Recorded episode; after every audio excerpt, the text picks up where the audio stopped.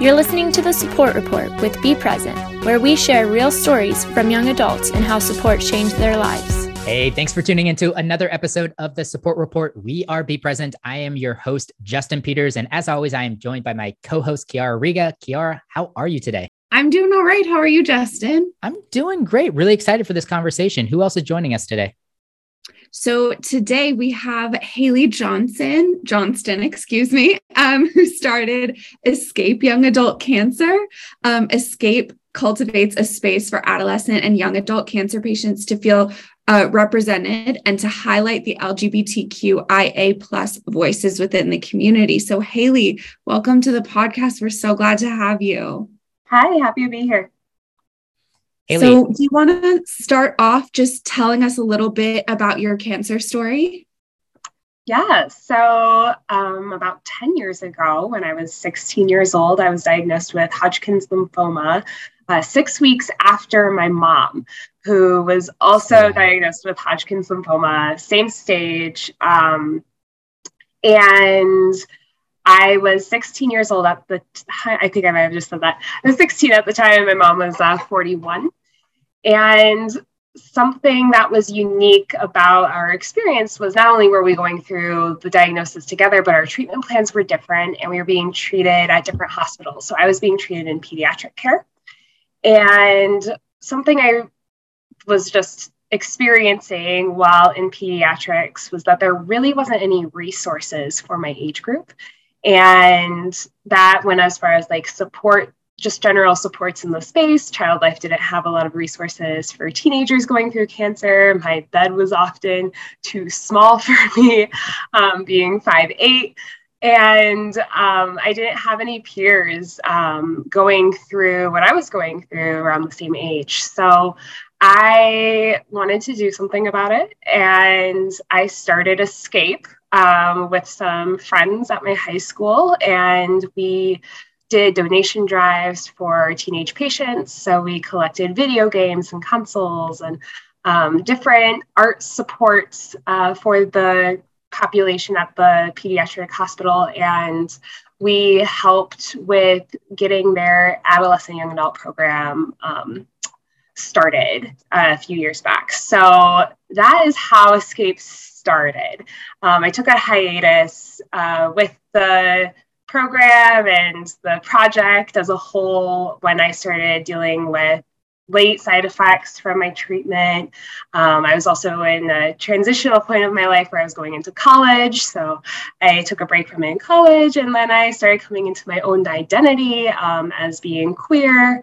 And I wanted to meet peers that identified similarly to me. And I did at a um, national conference for cancer survivors, patients, and caregivers. And during this LGBT session um, in 2018, we were all sitting there. There was like, there's nowhere for us, like outside of this like annual group where we're all sitting here from all over the country, and that sucks, honestly. So I was like, I'll just make a Facebook group. And um, that Facebook group grew from just the like 12 to 15 of us there to over 100 people within a week. And then I was just like, okay, there is a need here um, when it comes to serving the adolescent and young adult cancer community. So it stayed as just a Facebook group for a while with very sporadic uh, Zoom calls here and there, just for people to pop on and hang out. And um, then there was a virtual conference uh, when the pandemic hit. And I want people to be able to just find our resource. Um, some friends of mine at the um, Transgender Cancer Patient Project um, had a booth. And so they're like, hey, like, let us know what you want us to put on this like resource page we have. And so I built a website in like eight you hours. Did it on your own? on your own, you did? Yeah, through Wix. It was oh. just like a template. but still, that's still impressive.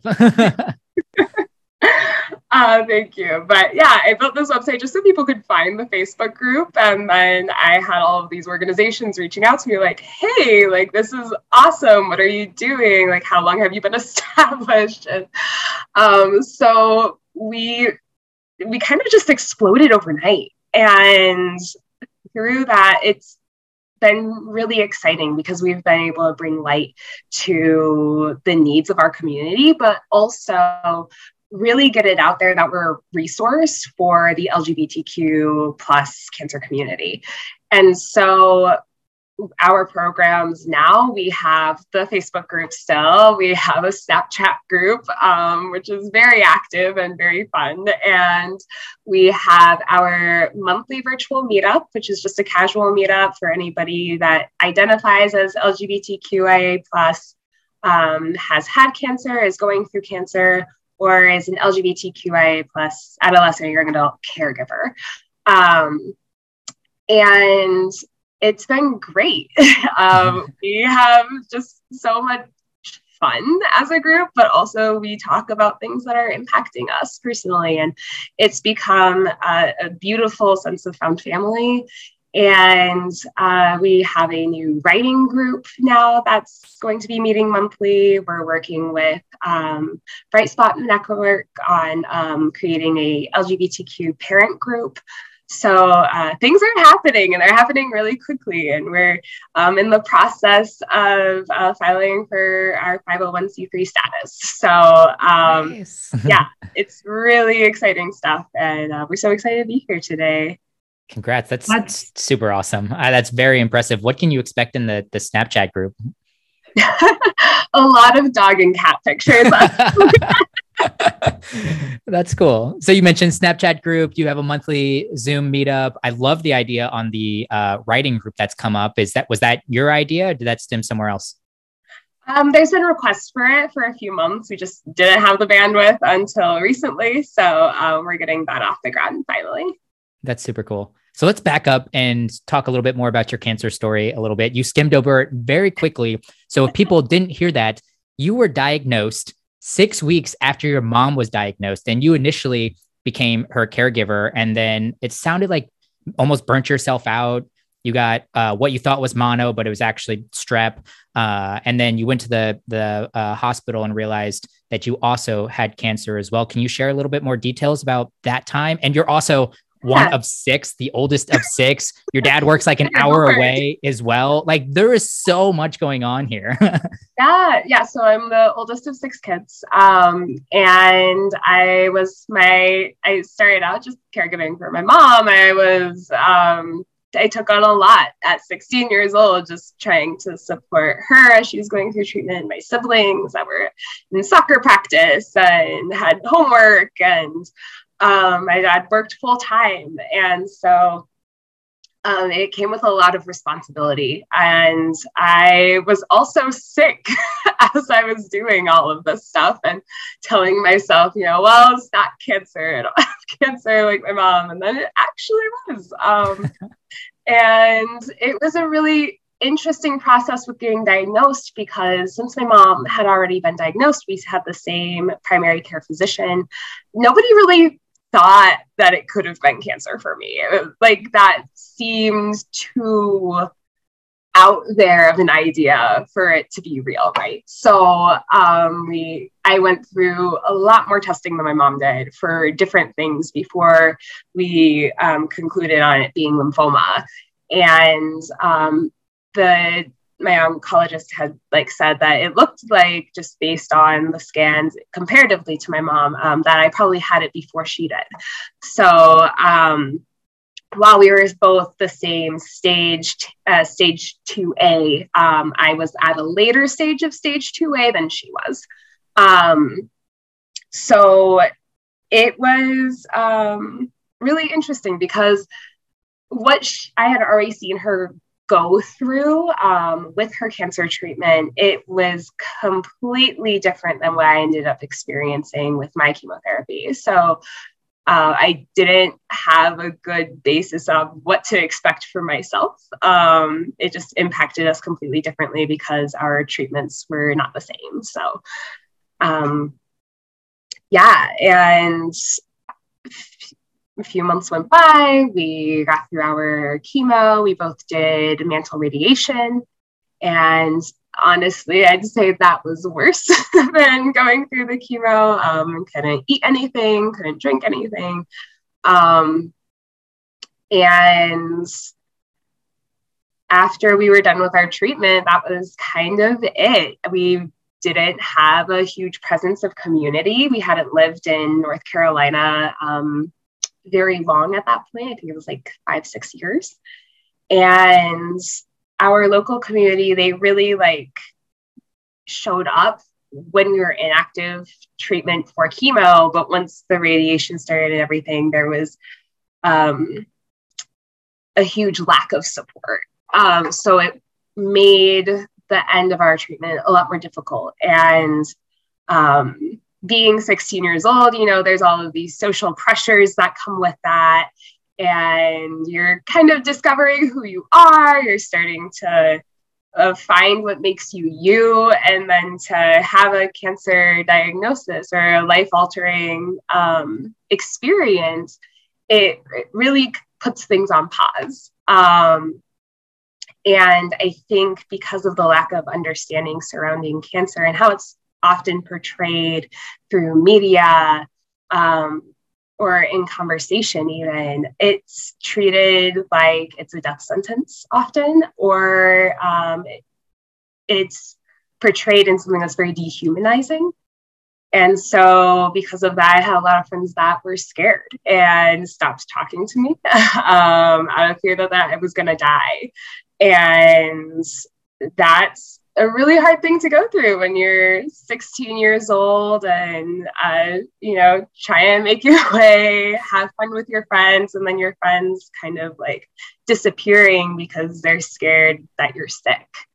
Um, so that's a little bit about, I guess, my experience there. At that point, I wasn't out of the closet. I, I don't even think I knew I was in one.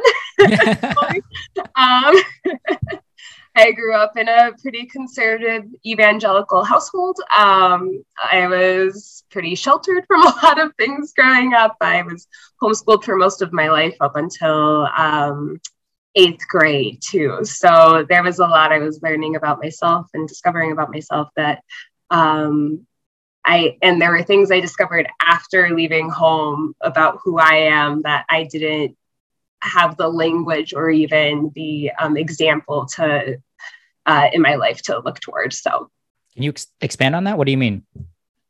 Um, like I, I grew up in an area and in a community where there wasn't really an LGBT presence. Uh, so I didn't know what it looked like to exist as an LGBT person or to um, I guess, affirm my feelings and how I wasn't really interested in dating guys um, in a lot of ways. I was, and I kind of was just super focused on academics and I don't know. I just was like, well, that's not really for me. And I didn't really have anything pinpoint of like, oh, that would be for me when it comes to these like, you know, romantic relationships and things like that. But yeah. Hmm. Kiara, I saw you shaking your head multiple times while um, Hailey was, you know, sharing her story. Was there something that resonated with you in that?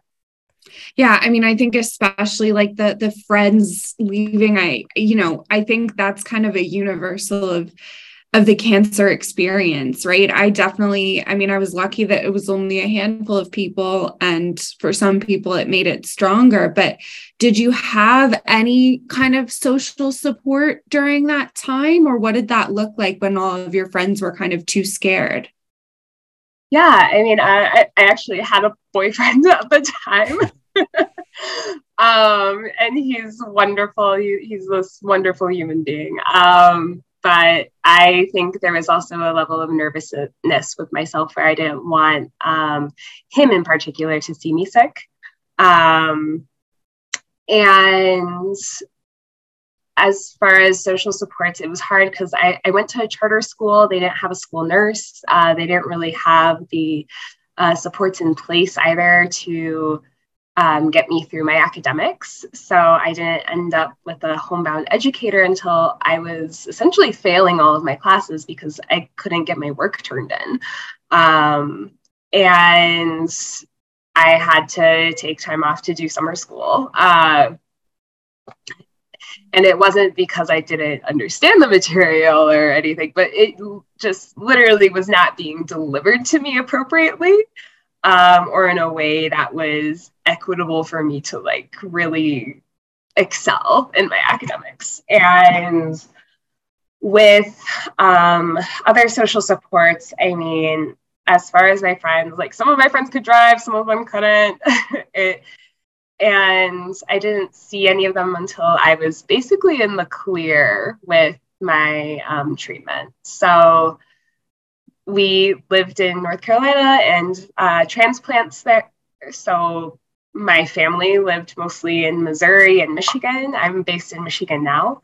Um, so as far as familial support, there wasn't a lot there. Um, and it, it, created a very isolating and lonely experience, honestly, um, at that age. So, and on top of that, I know, like you were mentioning, and so many of our other guests that come on the show that were diagnosed as a teenager as well. You're caught in between this spot of pediatrics and being treated as an adult, and you show up and the wallpaper is, you know, Paw Patrol, or as you mentioned, the bed is too small, or in your particular case, there was like really no young adult novels outside of like Twilight and The Fault in Our Stars. And you mentioned you already read Twilight at like 12 and you weren't going to read a book about cancer. right. it's unbelievable. I still, uh, every time that someone comes on and they share that story and this in between stage, I, it, it's disheartening. I'm not really sure what the solution would be. If you could change something about that, what would you recommend? Yeah, I think like self advocacy is a big part of it, but it's one of those things too where you're exhausted. You don't want to be advocating for yourself every second of the day when you're going through treatment. You just want to feel better. You want to get through um, your treatment, however long that may be, and um, you want to get through it with comfort, I think is a big part of that it being as comfortable as possible and that that's a part of the reason escape has the name it does the other reason escape has the name it does is because we didn't want to have lgbtq in the name um, to make it safe for those who are not out to their families or communities um, we just look like another cancer resource um, on paper. But for those seeking to like make change um, or those who are like, what do we do for this population? Um, ask, you know, and then especially like child life specialists or those who work in pediatric oncology that are working with adolescents and young, adult, young adults, ask them what they need and then find a way to get it. Um, and there's been so many amazing organizations um, established since I went through treatment. I went through treatment in 2012. And I'd say there was a huge surge in like adolescent and young adult organizations and supports come up around 2015. And that's really been amazing to see over the past seven years. And um, I'm just really excited about the direction of support that there is now um, because it just really didn't exist at that time outside of a couple of organizations. I love that. And yeah, I mean, I have lucky is the wrong word, but I've been kind of lucky to be diagnosed in 2020 where there's so many resources out there. And so I like that's not something that I I mean I've experienced it to a degree, of course, but like I can't even imagine what you must have gone through at 16. I yeah.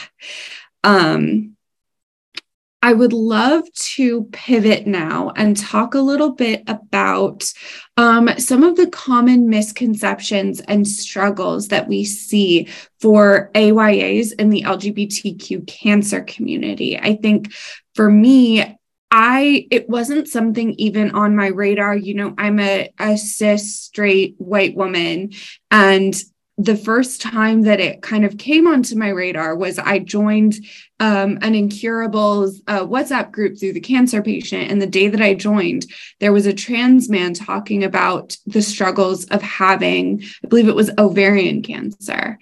And that kind of hit me in the face with, oh my God, like what I'm dealing with is nothing compared to what all of these other people in this community are dealing with. And i'm sure that only scratches the surface of you know what you deal with in the medical community socially et cetera. So i'd really love to hear kind of what um what those common misconceptions are and and struggles. Yeah um so i can really only speak to my personal experience with this but also um, I can touch a bit on just some more generalized um, things that we experience as a community. Um, but I'll start with my personal experience first. Uh, I was um, finishing up my senior year of college and I felt a lump in my right breast, um, felt abnormal, and so I needed to get it checked out. And this um, wasn't super surprising to me, um, just based on the treatment I had for lymphoma and the risks that come with that. Um, and I had to get care. I had to get a mammogram and a breast MRI and go through the whole process with breast oncology. And that looked a lot different for me being out and um, being, I'd say, more visibly queer in how I present myself versus when I was 16, where I had, you know, long hair or uh, dressing more, I'd say, femme than I do now. And um, the whole experience overall, like I had a really good oncologist, but having nurse practitioners that are, you know, they're at being in the South and being um, in a clinic where there are crosses everywhere and um, it being a young adult too, it was really challenging um, advocating for myself because insurance was fighting me on getting these uh, scans. And even though they were ordered by my doctor, And then once I'm in the clinic, you know, there's this assumption, even presenting, I guess, in a button down, like, um, because they see people with short hair all the time. And I think with cancer and being queer, it's like, do you have short hair because you have cancer or because you're queer? For me, it's the latter at this point. But um, there's often this assumption that you have a husband or you have a boyfriend, and it happens a lot.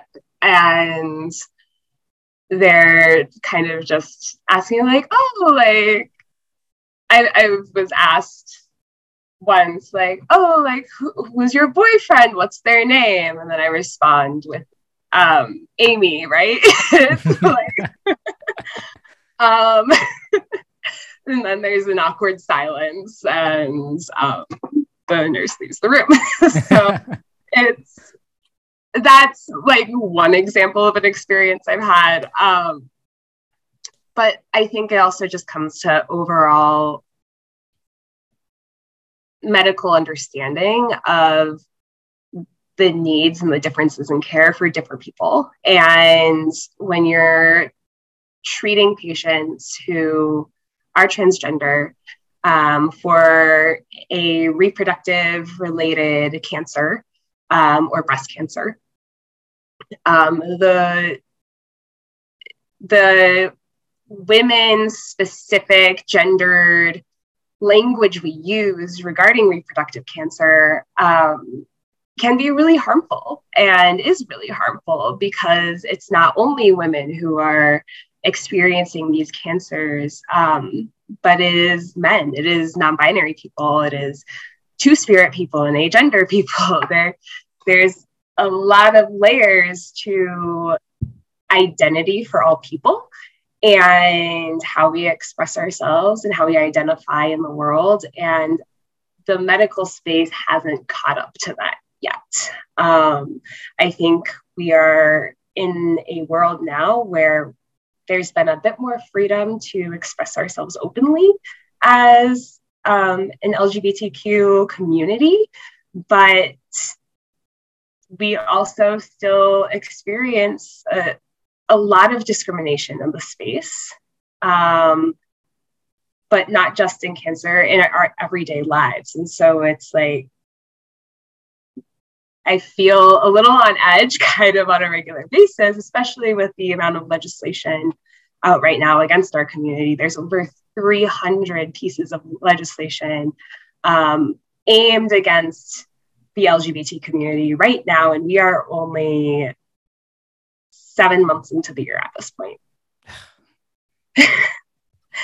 it's That's, it's yeah. disappointing, honestly. I you, you said you used the word yet as you finished there, which signifies that you have some hope that we are making strides and we are moving there. And I believe that as a general public, it seems like we are. But when it comes to legislation, we are, I feel like sometimes moving backwards. And of course, we are less than a week from the overturning of Roe versus Wade, which was really disappointing and impactful to mm. the LGBTQ community, especially the cancer space. It can you Absolutely. and you you did an awesome um, post on how this is affecting that group in particular. Can you bring a couple things to light here? And I, I can read one as yeah. you give some time to to think about this as well. But you know, something I didn't yeah. even think about was um, the community and AYA cancer patients alike also rely on fertility preservation and family planning through I- IVF.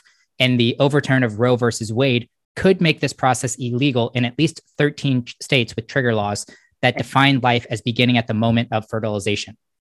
That seems like a pretty obvious oversight to me. I I don't know if it's an oversight, right? I think it's intentional. I think it's deliberate. Um, and I'm speaking on behalf of myself um, in that statement. Um, I have a background in political science also, um, just as a bit of a preface. So, seeing the way our politics have um, morphed, I guess, over the past um, six years now, um, with the previous administration and where we're at now with our Supreme Court, there's been a lot of deliberate moves to ostracize and take away rights from different populations of people. Um, one of those populations being the LGBTQ community. And so the overturn of Roe v. Wade, um, while scary and disappointing, I I'm not surprised um, personally by it. And what that means for the LGBTQ community, um, it, it, could mean our loss or uh, of our right to get married, um, to be in relationships, and to have legal custody of our children. Uh, I think that's another layer there, and that relates to this potential for cancer patients, LGBTQ people, or people who deal with fertility loss or issues not being able to build their families in that way. Um, and when adoption isn't an option for a lot of people who have been through cancer, um, because you have to be 10 years in the clear, or cured, or um, to adopt? To adopt for oh, some. Yeah. I did not know that. it's really hard to adopt as a cancer patient. It's yeah, or a wow. previous cancer patient. We should cover that topic sometime. I did not realize this. Yeah. Yeah. So if IVF is one of your only options as a cancer patient or an LGBTQ cancer patient or an LGBT person, it's like there goes that ability, right? Um, in at least 13 of these states so far. So um, the impact of this is going to be um, greatly detrimental to the health of women, trans men, non binary people, um, and to, I mean, anybody who is wanting to have the control and the autonomy over themselves um, in their care and in their lives and in the way they build their families. Um, so yeah, I think it's also fresh too that this is that I'm coming from this from a very emotional uh, sure. point.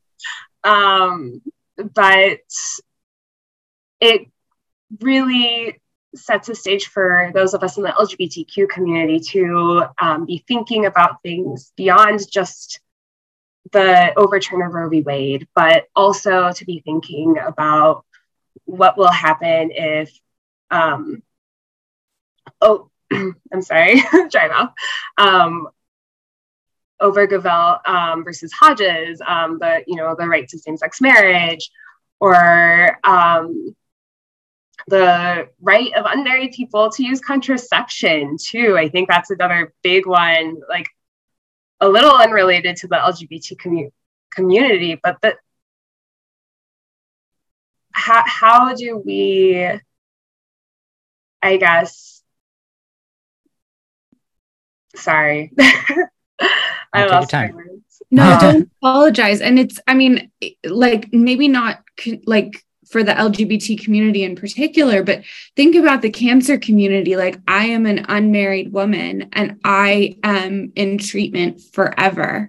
And if I don't have access to contraception and abortion is illegal, but my treatment could severely harm a fetus, what am I supposed to do? Right. So it's like it, it, it affects cancer patients, it affects uh, all so many communities that I don't think anyone maybe they've thought about it and it was intentional maybe they haven't considered it maybe it's you know a loss that they think is okay but it's it's something that affects our community so deeply. I think you know people have different perceptions on what this means uh, caring for um, life. But i think if we were really concerned about life we would be taking care of the life that is here. In this country already. Um, and we would be focusing our energy there. Couldn't agree more. Well, Hailey, so, as we are wrapping up this this conversation, um, I see we only have a couple more minutes, and I, I want to be courteous of your time as well. I'll turn it to um, maybe something that will put uh, a smile on listeners' face. Abby mentioned she saw you at CancerCon. You were wearing this bright orange jumpsuit and she quoted that you were the best dancer on the dance floor. So, as somebody that is not confident about getting out into the middle of the dance floor, give me some tips for becoming that person that is quoted as the best dancer on the dance floor. That is so.